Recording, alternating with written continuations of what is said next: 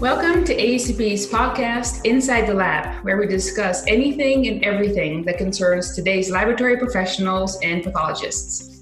Hey, my name is Kelly Swails, and I'm one of your co hosts. I'm an ASCP certified medical technologist and a writer, and I work here at the publications department at ASCP. My name is Dr. Lotte Mulder, and I'm the Director of Leadership and Empowerment at AACP, and I'm also one of your co hosts.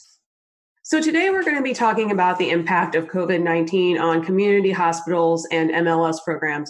We've got a couple of great guests lined up, and I'm really looking forward to hearing what they have to say. I'm excited to introduce our two guests today. Therese Abreu is an assistant professor of biological science at Heritage University in Toppenish, Washington, where she's also the director of a medical laboratory science program. She began her career as an educator while stationed in Europe with her husband. Her primary areas of teaching are leadership, immunology, serology, immunohematology, and phlebotomy. Ms. Abreu has a master's degree in health services management from Webster University, St. Louis, Missouri. Her academic research explored healthcare services available to the working underinsured. In addition, she loves to travel and learn. By being involved, she models for new professionals the importance of being an active member of professional organizations, thus bridging the gap between students and the professionals. She currently serves on ASCP's Diversity and Inclusion Committee.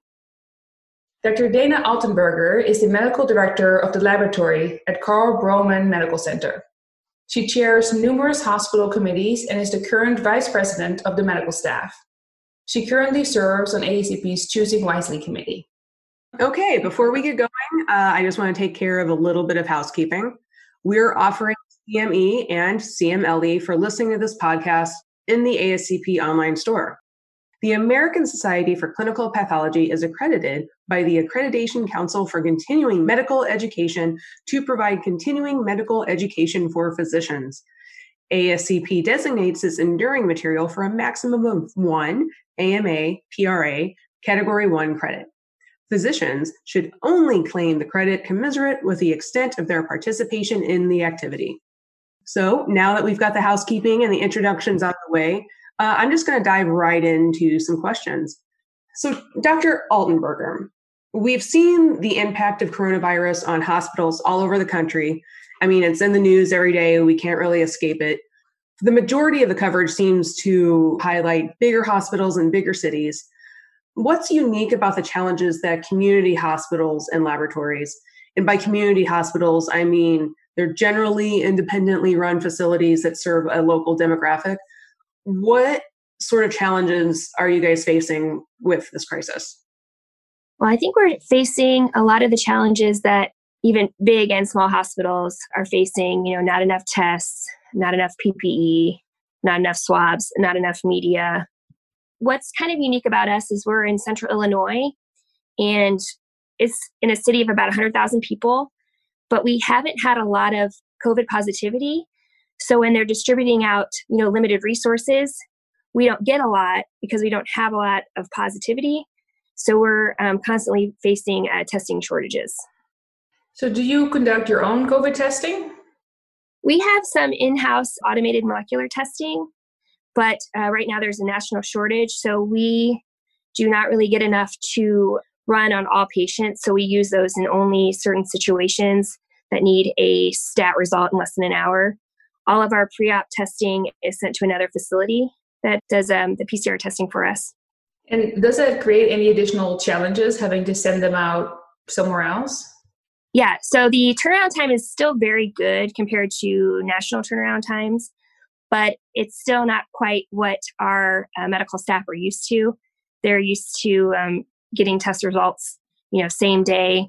And um, having the delays has made some scheduling issues and some unhappy physicians, but we're trying our best to um, meet the needs of the physicians and the patients. I'm going to jump in here with a comment and a question because I feel like it's it's been a trend I think for several years. I one might even say mm-hmm. decades to do like centralized testing with bigger with bigger hospital systems or with smaller community hospitals just sending all of their their laboratory testing to another place which you know i think that generally speaking there's always issues that arise with that but we're really feeling that crunch now. You know, it's different.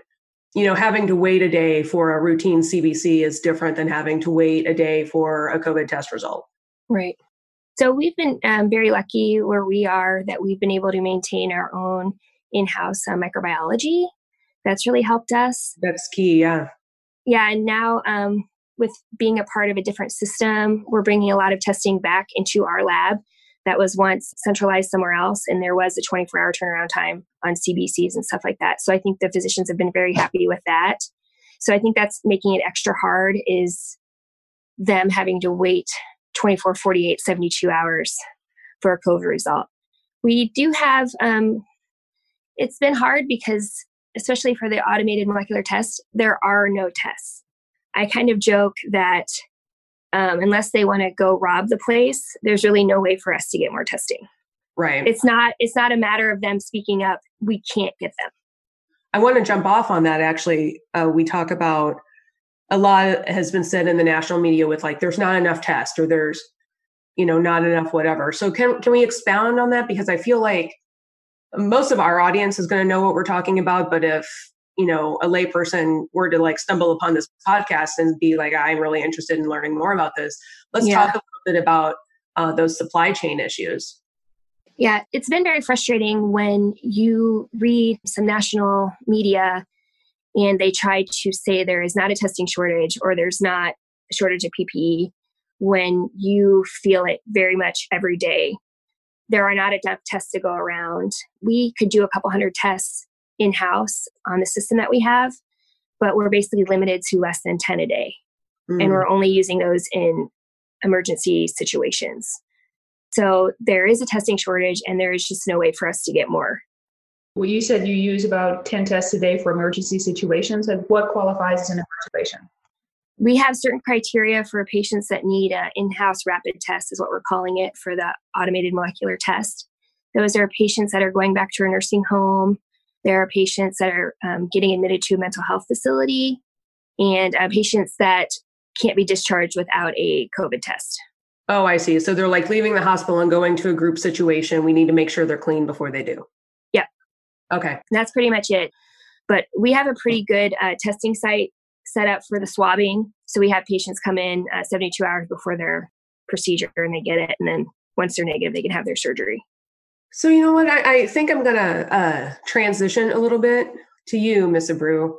Obviously, you know, and we've been talking about some of the issues. A lot of the media attention has been on logistic issues and not enough tests, and that's obviously very legitimate concerns. But not a whole lot of attention has been paid to the educational side of this, sort of uh, like our pipeline of new new techs that we're we're training in MLS programs. So, Miss Abreu, how has COVID nineteen impacted student training? and how were these students used during this crisis? So uh, I'd like to just go back a, minute before I answer that in regard to what Dr. Altenberger was saying about the test shortages. One of the things that's really concerning to us in the education field is these people that are talking about how they're going to test all their students when they come back. And I thought, okay, well, that's that day. And then what about all the rest of the days after they're exposed? I don't know how that's going to be possible. And I don't see how it's going to be helpful at all either. And I know um, it's very frightening for us you know educators. But anyway back to your question.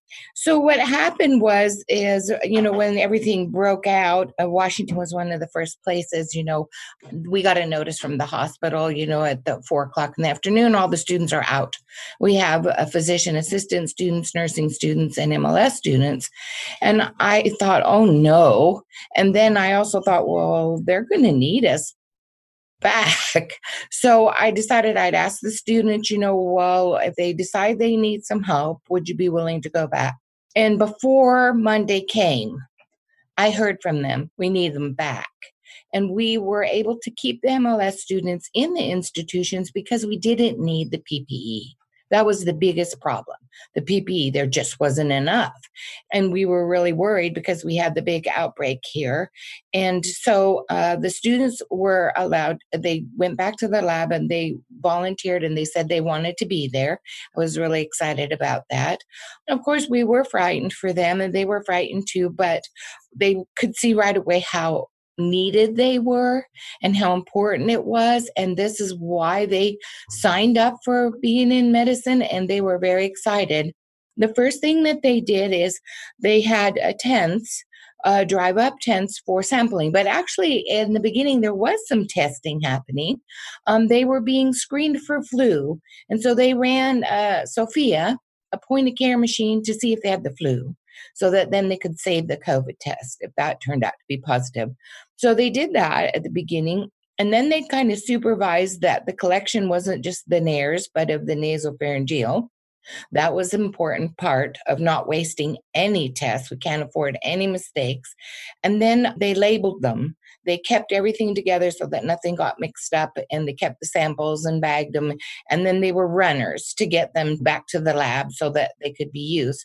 After we kind of calmed down with that part, then when testing came into the laboratory, they were able to take them out to the floor whenever they were needed in the ED or or wherever somebody wanted a sample so that the samples, the swabs, and the viral transport media were not all over the place. They were policed very carefully by the lab because of the limits that we had so few and we couldn't afford to waste any, and uh, supplies were so limited. So they did that for a while. And then they also, towards the end, after these little hospitals, when they can't do surgeries and they can't do the normal things that create a cash flow for them, they had to start letting people stay home. The administration furloughed, HR furloughed, and then some of the techs, some of the lab directors and stuff, they were staying at home. And so um, the students were able to pick up some of the extra work that the techs had. They had been in the labs for months, and so they knew how to load analyzers, unload analyzers. They can't release any results, but they certainly can monitor the flow and get stats going and things like that, and do maintenance and support the technologists that were busy trying to validate new technology for testing. Yeah, it sounds like that they were almost like instrumental whenever things really kind of hit the fan early in the year. I think they were. I I was banned right away. So mm. I haven't been able to go in and see them, but I asked them to write a reflection and send it to me every week so I could kind of watch their morale and and kind of see how they were doing and make sure they were okay. And I made sure to respond personally to each one. And if I felt anybody was kind of going off the rails a little bit, I would refer them for some extra help. But it was really important to watch out for their well being it's a kind of a scary situation and and they were there with the patients so not with them you know we we had to stop phlebotomy so they didn't get to be with them and they really missed that. As much as they whined they missed it they couldn't do it. Yeah as much as everybody you know hates having to get their 50 sticks in or whatever it's yeah you do kind of miss the direct patient contact whenever you're you're done with that rotation Mm-hmm. So, what are what are some of that? You said that you they were writing reflection papers to you every week, and that you were reading them or responding to them, which I think is a great, just a great support that you are providing. What were some of the the trends that you saw? Like, what were some of the biggest challenges that you read about through their reflections? So they were worried about taking COVID home. And uh, they were worried about the stress that the technologists were under and that they were adding to that. But then when they really saw that they could do things and that they were helpful, they felt like they were a part of history, that they were getting the education of a lifetime, that they were very lucky because so many uh, kids weren't allowed to finish and they got delayed. And so that was a concern because they've got debts and things like that that they're worried about they felt like that they were experiencing exactly what it was that they went into medicine for. And Dr. Altenberger, do you do you have an impression or an idea of what some of the main emotional or challenges were among your staff? Well, we were pretty much shut down for a couple weeks right when it hit because no surgeries were happening and they were trying to keep patients out of the hospital. So we kind of went down to weekend staffing. But now it's hard because of all the send out testing that we have with COVID. It's been stressful. It's been hard. And it's, you know, especially when we switched systems July 1 2. So we were trying to do all this stuff with um, switching and on top of COVID, it's been rough. Yeah, yeah absolutely.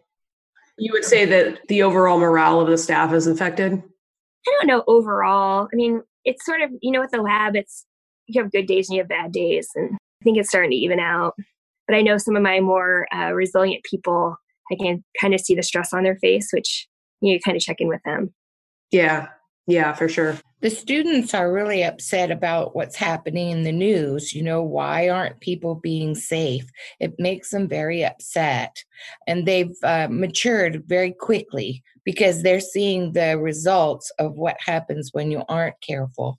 We have just gone over 10,000 infected in a 200,000 population.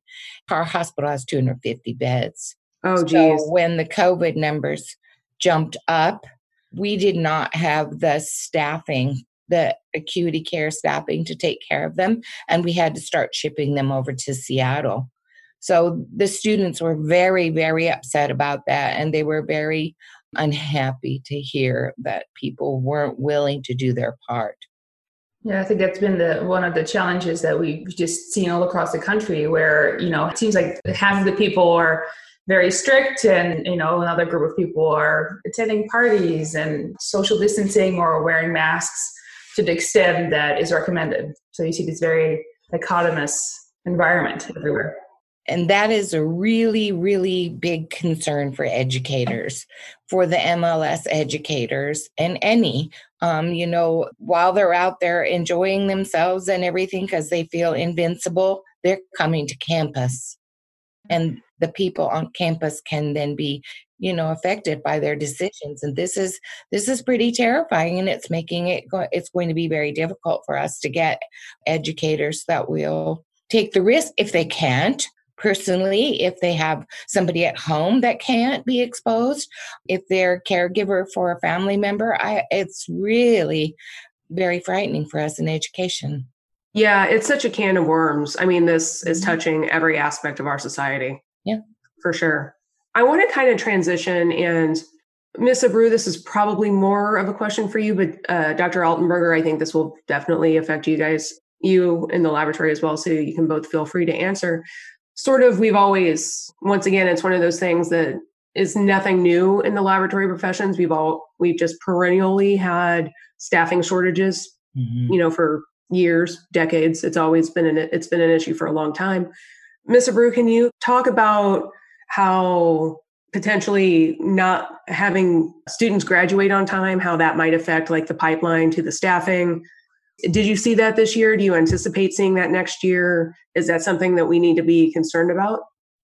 Absolutely. It's a major concern. We haven't don't have enough programs to put out the graduates that we need in medical lab science and now that we have all of this more advanced kind of testing protocols and uh, methodologies, we need the scientists even more and you can't you know there's all this virtual learning but this is a, a, psychomotor skill set. You can watch a video all you want to but i sure as heck wouldn't want that surgeon cutting on me when he's finished watching the videos you know, you have to at some point do it. And what's happening is that the labs, because of the crunches that they're dealing with, they don't have time for the students. And so they don't want to take them. And without that experience, managing workflow, working in a team, dealing with our providers, and uh, supporting the nurses. You just can't learn that through videos. And so we're very concerned we were lucky because the major front end had already been completed this particular year. The students were already familiar in the labs, and all of our labs being smaller labs, they weren't as concerned about keeping the students because they were already embedded. But this next year now, there's a lot of concern. Nobody knows what's going to happen. Right now, they're not even open all of the way in some cases. And so they don't see any way that they can take students. So, how we're going to finish the students, I do not know. Now, NAACLS' been really good about, you know, as long as we get the education in, but the labs want high trained people, especially in the small communities, because they have to have so much responsibility right out of the gate Mm-hmm. And if they're not getting a chance to try this first and build their confidence and build their skill and actually see what it looks like to be in the lab, they're not going to be able to do that. And so, even if we're able to get graduates through, and keep our accreditation and they can pass the BOC, they're not going to be the high speed techs they've been in the past if we can't get that time in the lab. So we're really concerned about that. We're trying to do things on our simulated campus lab, but that's not made to do everybody at once. And so a program that was a year, an accelerated program, maybe won't be able to be completed in a year. And this is a huge financial burden on students because they already had to pay for their degree. And now this is beyond that sometimes in our area you know we're we're in an agricultural area. We have migrant families. We've got students trying to attend classes in closets so they can get some quiet time or parking lot so we've had to bump our wi-fi you know so that they could be in the grass and they don't have laptops. They don't have technology. It's been some issues and it's hard for the family support because the family the, a lot of them are first generation going to school and the family can't understand why they can't be helping out in the field and why they need to spend this money. So it's making uh, things really hard. And then they're not learning about the masking and the symptoms and stuff because they're not watching mainstream news. They don't get the newspaper. And that tracer thing is very frightening for them because of deportation issues can you talk a little bit more about that impact? Because I agree that that's been a huge concern of certain groups where yes. contact tracing, you know, that they're not necessarily, that they don't necessarily feel comfortable coming forward or getting tested because of that potential fear. Can you talk a little bit more about that? Yes, absolutely. There's a lot of misinformation in some of our groups. Uh, they're very hard workers. They're essential to the food supply that is dwindling. I mean, there were five pears on the shelf in the grocery store today, and we have got trees all around us. But anyway, I guess they're not ripe right now. But yes, they are fearful because every person matters and they don't have a lot of money. So going and getting testing, they didn't understand that they could go for free. In some cases, they couldn't, you know, because tests are so limited where we're at. If you didn't have all the signs and symptoms of COVID, they weren't even going to talk to you. And you had to make an appointment. You had to have a cell phone so they could tell you when to pull up to the tent and you know sometimes those things aren't available. And then one of my students one, one time commented the car was full of people when they pulled up. Maybe one person was getting swabbed but the car was full of people. So you know the cultural things make it harder for certain groups to get on board. It's not that they don't want to, they just don't know, and the information isn't coming to them. We're working harder on that, but it does make it so that they're uh, frightened to come to school, but at the same time, they can't learn at home either because of that situation.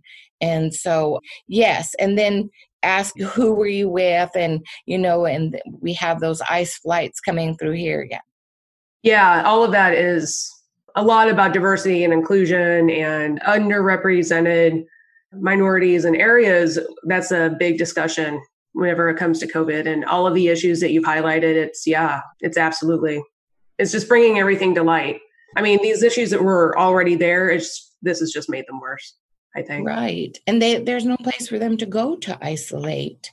The workers are in special housing and they're bused all together to the grocery store. They're bused to the fields. They live in like dorm situations, you know, where are they going to go?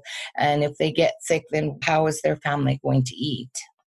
Mm-hmm. So, Dr. Altenberger, let's ask you the same question like how this is affecting staffing for you guys. In like the MLS education, are you concerned about getting new graduates? Are you concerned about training them, training your the folks that are in college now? We take a couple students a year and we hire almost every student that comes through our lab. But I haven't heard what they're planning on doing for this year yet. I am not sure. It's a good source of staffing for us. It's a good source of new hires. And did you have to make any changes to meet the demands for COVID testing? No, because we were down staffed a lot of people were furloughed. Mm. So we weren't short. We were the opposite. We went to basically weekend staffing for a couple weeks. Mhm. And then, and at what point did people still being fur- furloughed, or are you now back to, to your previous capacity in terms of staff? We were we are at our previous capacity plus some with the new transition to the new system. So everybody's um, very busy and very overworked right now, and we're hiring some more people. We're able to hire some people. We already have people lined up for those positions, which very lucky for us. And like I said before, um, the major issue now is our send out testing with all the COVIDs that have to go out. And then this is another question for both of you as well. What sort of budgetary concerns did the COVID pandemic bring to light? The you know laboratory supplies, PPE, waste disposal, and all those changes over the last six months. How has it affected you? And I start with you, Dr. Altenberger. I asked my lab director how our budget looked after COVID, and she basically said it blew up the entire budget. so uh, we were able to sort of limit some PPE uses with N95s, with having one phlebotomist draw all the patients in isolation. So that's been nice. Otherwise, I'm not really sure. I can't really talk about specifics because I don't handle that. They Miss Abreu. So, uh, when this happened and the labs got to the point where they didn't have enough staff and they were too busy trying to validate to have the students, they told us they were sending them back to us all of a sudden. And so, overnight, I had students coming back to a closed campus, so I had to get permission. Then I had to get something to do temperatures and I had to get masks and I had to get disinfectant wipes and you know all of those kinds of things. So we I and my faculty member scoured the town. We split the town and we just cold called and visited everything. I found one place that sold two masks for $15, two little disposable kind of masks for 15 bucks and you could only buy one pack and I needed more than that. So I went and got my husband and sent him in there. And so we got some masks. We ordered gloves and coats and things, and that was back um, a couple months ago. They're just now coming. They've been back ordered for months. And so I actually got a thermometer, one in town for ears. It was for babies. I actually finally found something. But yeah, things have blown up. Prices are through the roof, but you just can't get it. For example, I always would start my new cohort with the stuff that you keep in your pocket as a tech, you know, and they would get little bottles of hand sanitizer because I teach phlebotomy. Well, those cost 99 cents a bottle, little hand one. Now they're $3.79 a piece. And I have to check them very carefully that they're not some kind of, you know, toxin or that they're even, you know, useful at all the last ones I bought are like coconut cherry or something. Who needs that? I don't know. At least you'll will smell delicious. Well, and you know, too, part of it is we sort of pride ourselves with me being on choosing wisely about sort of limiting tests and unnecessary tests. But at this point in time, you can't say anything's unnecessary. You sort of have to help them. And if they want to order a test on a patient, because there's just so much literature coming out about you know d-dimers and and like whatever they want they can have it. So that's sort of blown up our testing budget as well all these other ancillary tests you know and we can't get gonorrhea testing. Thankfully our flu testing isn't on our automated molecular platform yet because that's going to be who knows if we're going to be able to get those so all these downstream effects. Yeah we ran out of wipes in the hospital so we've had to go mm-hmm. to like a liquid with rags so that creates a lot more work for housekeeping. And we've had to transition our hand sanitizer from a foam to a gel. It's all these downstream effects that you don't think about. Thankfully we have not run out of ppe we've been really lucky. Yeah, seriously, very lucky. Yeah, and now, so, you know, lately in the news, it's been talk about the N95 masks and that now a lot of places are no longer allowing people to wear them. Has that happened at your institutions already as well, or not yet? well we when this first started we were rationing so n95s were only given a certain allotment to certain departments every day anyway so if you didn't need one you didn't get one so we've been good from that we have level ones two and threes here and then you go up to the n95 so we've been following guidelines for what you need and trying to give them only exactly what they need but again that's a lot of work on supply chain Yeah, too. yeah, for sure. Do you guys do any of your TB testing, TB cultures there in house, or do you send them all off? We send that off. Okay, yeah. Then never mind. My question was going to be: so, what are you doing with techs that are working with yeah with known TB cultures and and the QC and stuff because you got to wear an N95 and and yeah. uh, just I mean regular. That's that's just your protocol. And some of that stuff. Uh, we only have a level two hood. We don't have a level three hood, so we can't oh, do a lot okay. of stuff anyway. Yeah, so as big of a concern for you. And this question, I think, is kind of for both of you. What sort of support would you guys need? Like, what do you guys need from your administration? What do you need from the community? Like, what support do you need that you're maybe not getting as much as you could? Our administration has been great. They've been helping us handle a lot of the questions about COVID testing, dealing with a lot of the testing shortages that we have. They've been frontline on that. When this very first started, we had incident command twice a day. So uh, my lab director would be on those calls twice a day, kind of asking, "What do you need? Where are we? Uh, what's the census like? How's the ICU looking?" So that's been very good. Um, basically, all we need is more tests and mm-hmm. swabs and media, just like everybody else. It's just that simple. Unfortunately, very difficult. And Ms. Abreu? Yes. So, what we need is the support of the labs that hang in there with us and still help with training the students. That's a real important thing. But I do want to say that for all of us out here, what the professional organizations like ASCP and ASCLS and some of the other ones are doing has been phenomenal.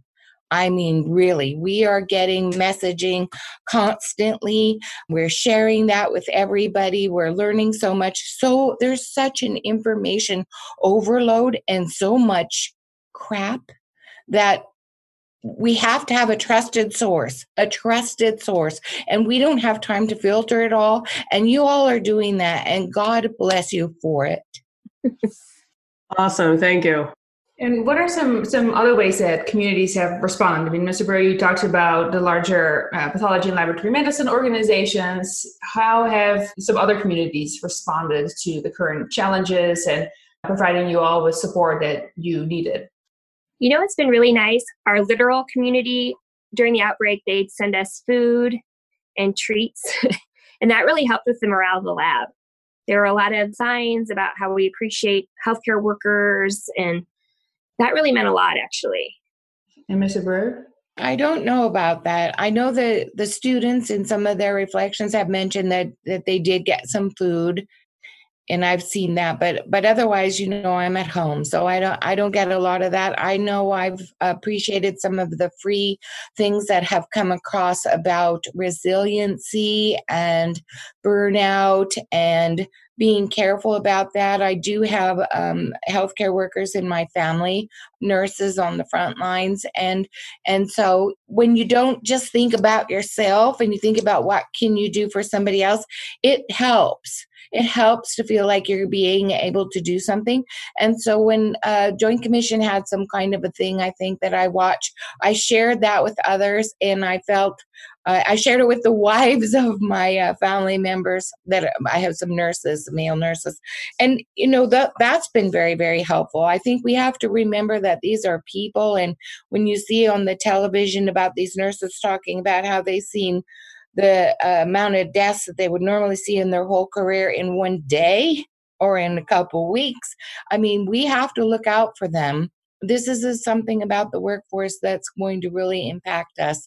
And one of the reasons why we're so concerned about our education programs is the burnout from the people that are dealing with what's going on now. If they get out, we're going to have a huge gap and we already like right now i got to see my doctor finally by zoom and so there's going to be a lot of people who were on regular care that needed to go for regular care but got afraid and didn't and didn't get their medicine and let that go because of money situations or fear of going out. You know, there's going to be a lot more sicker people soon that are going to need a lot of care. So we do need to look out for everybody's uh, emotional well being. And um, the things that have come have been very helpful for that. And I've shared that with the students because because I told them, you know, this is one thing you can do to give back mm. is to be kind, be nice, be supportive, and say thank you. And how how long do you both think that we will feel the impacts of this pandemic? You know, clearly, I mean, the pandemic is not over. We're we're in the midst of it still. But even if a vaccine would come in, you know, the next few months, and and everything would kind of peter out, which hopefully will happen sooner rather than later. What do you think the long term implications are? Gosh, I don't know, but I don't think it's going to be um, before flu season, and I'm very nervous about that. I think I mentioned it already, but you know, a testing of symptoms and isolating patients, and it's going to be interesting. Yeah, yeah. I know that early on, uh, some of my former colleagues that are still on the bench said that they had set up basically a, a testing algorithm. It's like if you're coming in with flu like symptoms, we test you for flu first. And if that's negative, we definitely test you for COVID. And if it's, yeah, we might even, depending on what your symptoms are, we might test you for COVID, even if it's still positive. Because that, I think that's a big concern moving forward is that you'll have patients that have both. Yeah. Mm-hmm. Especially if you're staying positive for COVID for a long time, too. Gosh, it's just, we just don't have enough information really about it's just been very strange for us because we can't trust the testing, some of it. And you have physicians asking you, what does this mean? And, you know, you can't always trust a negative test depending on the platform that it was performed on. And, you know, the quality of the sample has so much to do with the test result. It's been really hard because they're so used to us saying, this test is good, trust the test. And we right. can't say that right now.